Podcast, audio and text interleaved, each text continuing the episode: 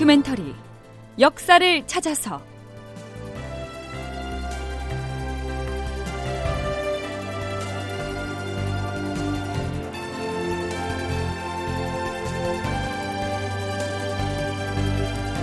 제 865편 한성 탈환.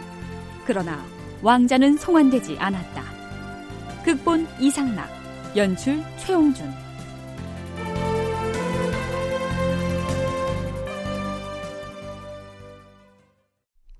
여러분 안녕하십니까?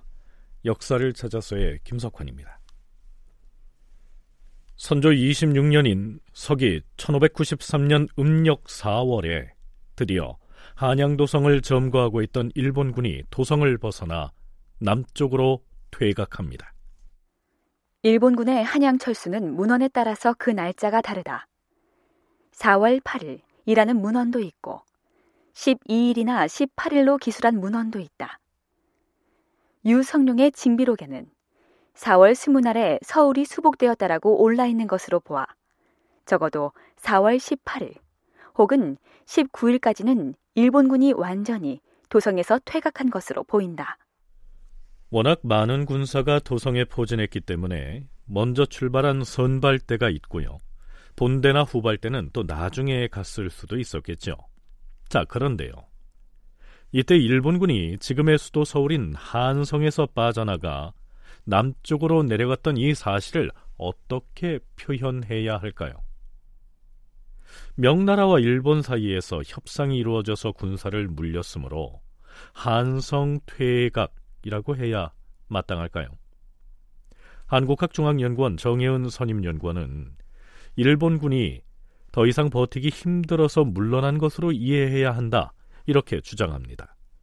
행주 대첩 이후 강화 협상이 이루어지기 전까지 조선군의 움직임을 살펴봐야 한다는 것이죠.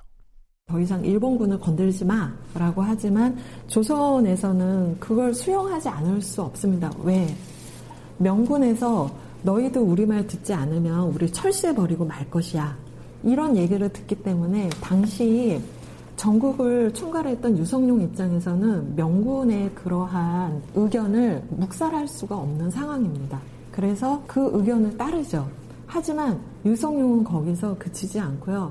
바로 독자적으로 이 조선군에게 명령을 내려서 다시 일본군을 공격하게 하는 그러한 행동들을 보여주고 있습니다. 그 대표적인 것이 뭐냐면 행주대첩 직후인 2월 15일에 충청도 수군절도사 정거를 시켜서 용산 창에 포를 쏘게 하는 사람이 바로 유성룡이고요.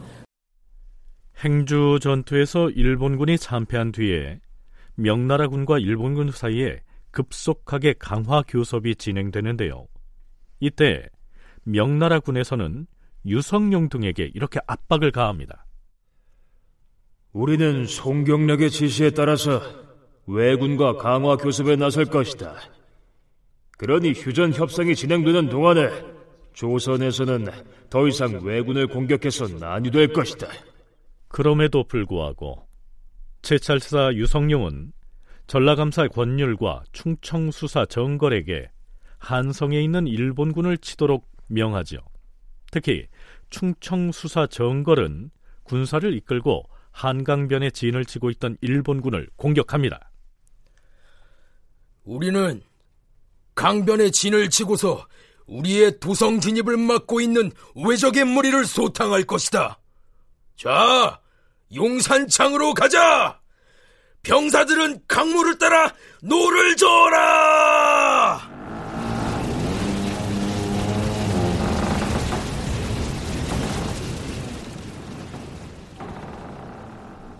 정걸은 자신이 거느린 충청도의 수군을 이끌고서 강물을 따라 용산창 아래쪽으로 진격합니다. 여기에서 말하는 용산은 현재 행정구역으로 말하면 마포구 아현동과 용산구 효창동 사이에 걸쳐 있던 용머리 형상의 고개를 일컬었는데요. 그곳에 군량 창고가 있어서 용산창이라고 했죠. 물론 지금은 그 흔적을 찾아볼 수가 없게 됐지만 말입니다.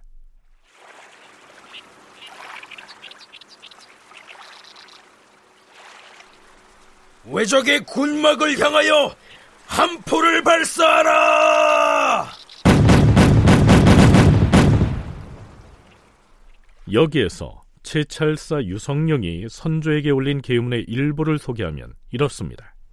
주상 전하, 경성에 있는 적의 무리 중에서 지난번에 행주 전투로 인한 사망자가 매우 많다고들 하는데 실제로 도망쳐 나온 사람들도 똑같은 말을 하고 있사옵니다.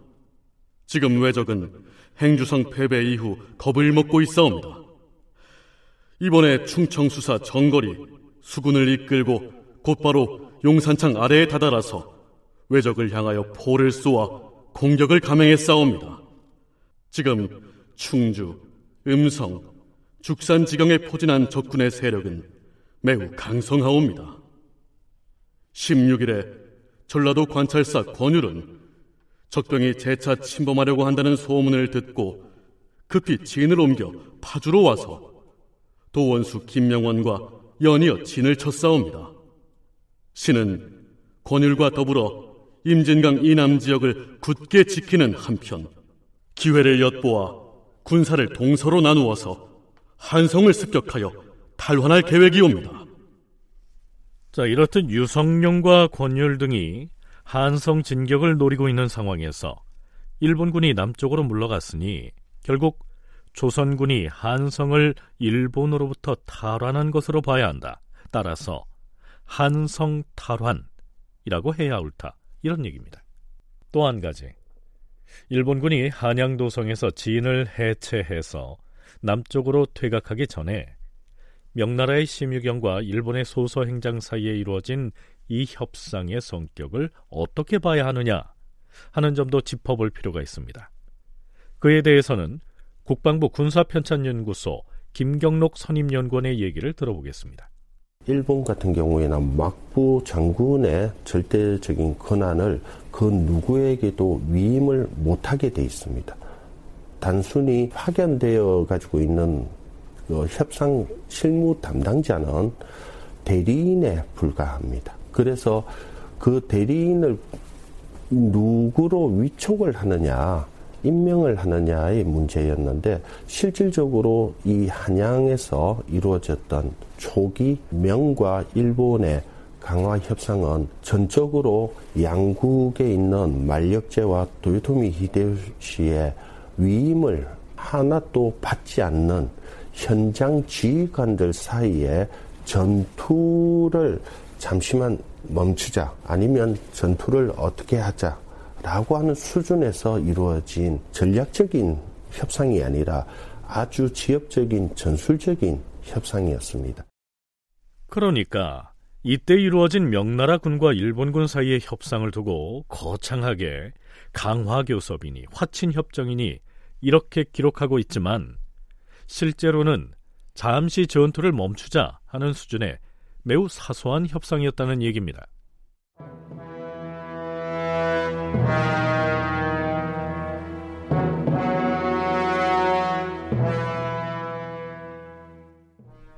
일본군이 한양도성에서 후퇴할 때 명나라 병부시랑 송응창의 직속 부하인 사용제와 서일관을 대동하고 남쪽으로 내려갔다는 내용은 지난 시간에 언급을 했습니다.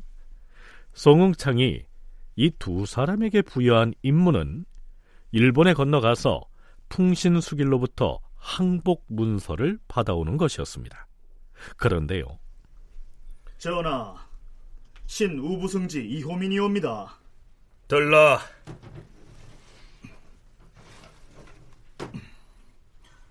다름이 아니오라. 사용제와 서일관 그리고 심유경이 지금 막 신안관에 당도하였다 하옵니다. 그자들은 송응창의 지시로 일본으로 건너갈 사람들이 아니더냐? 그러하옵니다. 신이 신안관으로 찾아가서 문안 인사를 하려고 하는데 전하께서 전하실 말씀을 한영해 주시면 음... 그자들을 만나거든 우선 무슨 임무를 수행하기 위하여 어디로 가는지를 물어보라. 그리고 그들이 사실대로 대답을 하거든 과인이 이렇게 말하더라고 전하라. 신안관은 정주에 있는 객관입니다. 그런데 선조는 그 두 사람에게 무슨 말을 전하고 싶었을까요? 선조가 우부승지 이호민을 통해서 사용제와 서일관에게 해주고 싶은 말은 이러했습니다.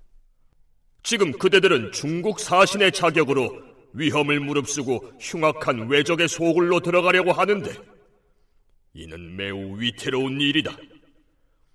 그대들이 예전의 역사에서 보았듯이 중국 사신들이 일본에 갔다가 돌아오지 못한 사람이 아주 많았다. 더구나 풍신수길은 성품이 매우 흉악해서 자기의 임금을 마치 여우나 토끼 사냥하듯이 시해하고 권력을 잡은 위인이니 어찌 중국 사신을 예로서 대접할 리가 있겠는가? 저들은 평양에서 패전하여 자기들의 간계를 수행할 수 없게 된 것에 대하여 매우 분노하고 있다. 만일 외국에 들어갔다가 뜻밖의 변고라도 있게 되면 중국의 위신은 개돼지 같은 외적에 의하여 크게 손상될 것이다. 그대들인들 어찌 무사하겠는가?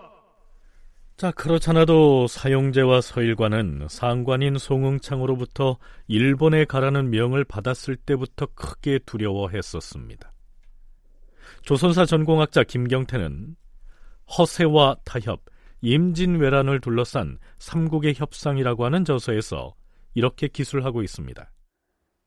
송응창은 도요토미 히데요시가 직접 쓴 항복문서를 받아서 이를 명나라 조정에 제출한 뒤에 조공과 책봉을 받는다는 계획을 세웠다. 이를 받아내기 위해 일본에 직접 사람을 보낼 필요가 있었다.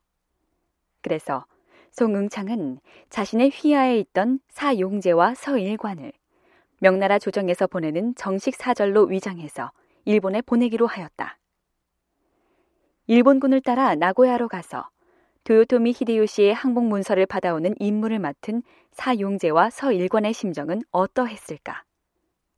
그들은 죽음을 예감하고 눈물을 흘렸던 것이다. 그런데 이들이 일본으로 건너가기 위해서 정주의 객관에 이르자 선조가 승지를 보내서 전하라고 한 말을 되새겨 보면 차라리 독설에 가까웠습니다. 풍신수길은 매우 흉악한 자이다. 너희들은 목숨을 보존하기가 힘들 것이다. 이렇게 엄포를 놓았으니까요.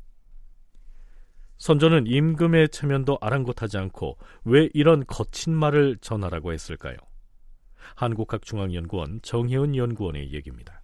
어, 선조가 사용제하고 서일관을 만나는 자리에서 이 도요토미가 너무 흉악해서 그대들은 살아 돌아오지 못할 것입니다. 라고 그렇게 얘기했던 것은 그것은 선조가 할 수 있었던 저는 최선이라고 봅니다. 목숨을 걸고 갈 필요가 있나요? 가지 않으면 안 돼요? 이것을 선조 입장에서는 명나라 사신이 일본에 가는 것 자체가 너무 마음에 안 들고 그것을 저지하기 위해서는 여러 가지 말들을 할 수밖에 없는데 그 중에서의 그 하나가 그쪽에 가면 살아 돌아오지 못할 텐데 왜 가려고 합니까? 라고 하는 이러한 말은 그 선조가 당시에 할 수 있었던 최선이 아니었나 그런 생각이 듭니다. 아닌 게 아니라 선조는 승지 이호민에게 사용제와 서일관을 만나거든 마지막으로 이렇게 전하라고 얘기합니다. 그대들은 왜 그간의 사정을 송응창 우시랑에게 극력 진단하여 무력으로서 외적을 도모하게 하지 않는 것인가? 심유경이 외적과 강화를 한 것은 천하의 대사를 무너뜨릴 수 있음을 왜 모르는가? 이렇게 전하라고 하면서 이호민에게는 또 이렇게 얘기합니다. 과인이 한 말의 내용을 잘 정리해서 외국의 사신으로 가는 것이 얼마나 위험한 일인지를 극력 진술하면 저들도 두려워서 일본에 가지 않을 계책을 도모할 것이다. 안 그런가? 그리 전하겠사옵니다. 주상전하. 글쎄요. 그렇게 엄포를 놓는다고 송응창이 일본에 사신 보내는 것을 포기할까요?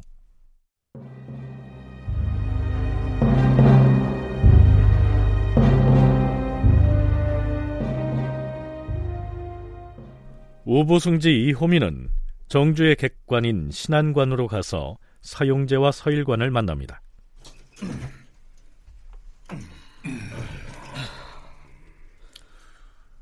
내가 우리 전하를 대신해서 묻겠소.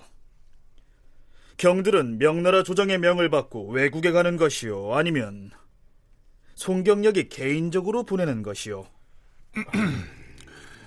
그것은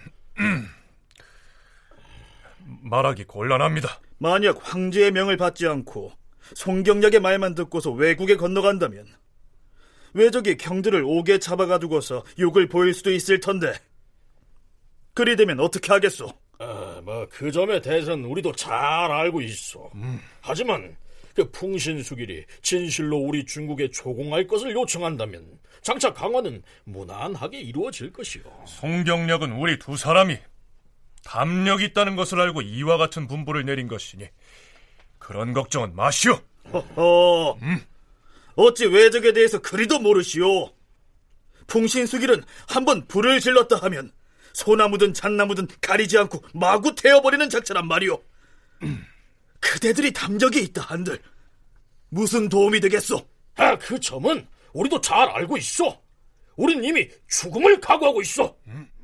그러나 겉으로는 호기 있게 결의를 다지던 그 두 사람이 마지막으로는 비통한 마음을 이렇게 털어놓습니다. 사실은 우리 두 사람은 서른일곱 살로 서로 동갑이고 공교롭게도 우리 두 사람의 어머니들도 또한 동갑이요. 우리들은 둘 다 자식도 없습니다. 살아 돌아온다면 천원이겠으나 죽음을 당하게 되면 고향의 노모를 다시 뵙지 못할 것이니 아이 그, 그것이 슬플 뿐이요.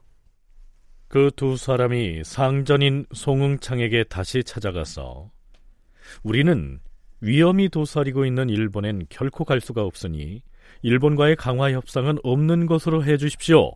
이렇게 해 줬으면 좋았겠죠. 하지만 선조가 바라는 그런 일은 일어나지 않았습니다.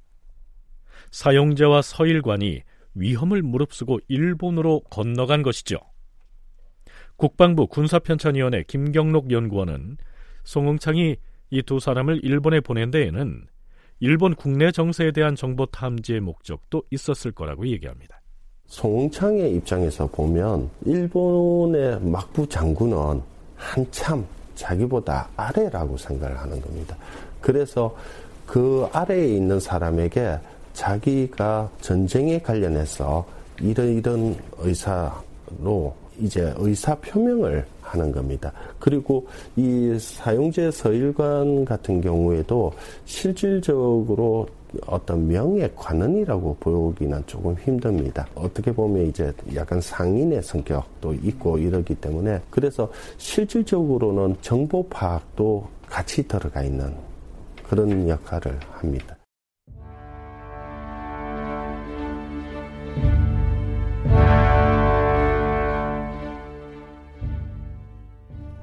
자, 그러면 일본군에게 포로로 잡혀있던 두 왕자 임해군과 순화군은 어떻게 됐을까요?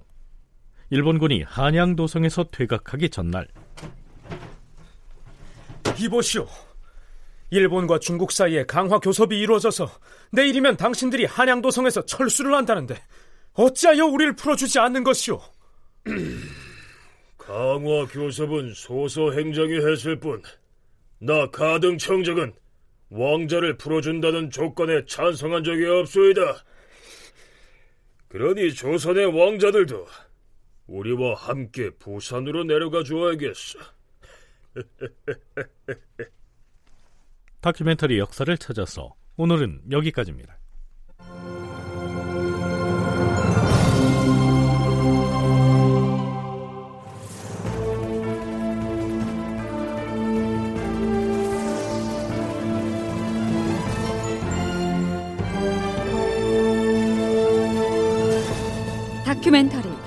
역사를 찾아서 제 865편 한성 탈환 그러나 왕자는 성환되지 않았다.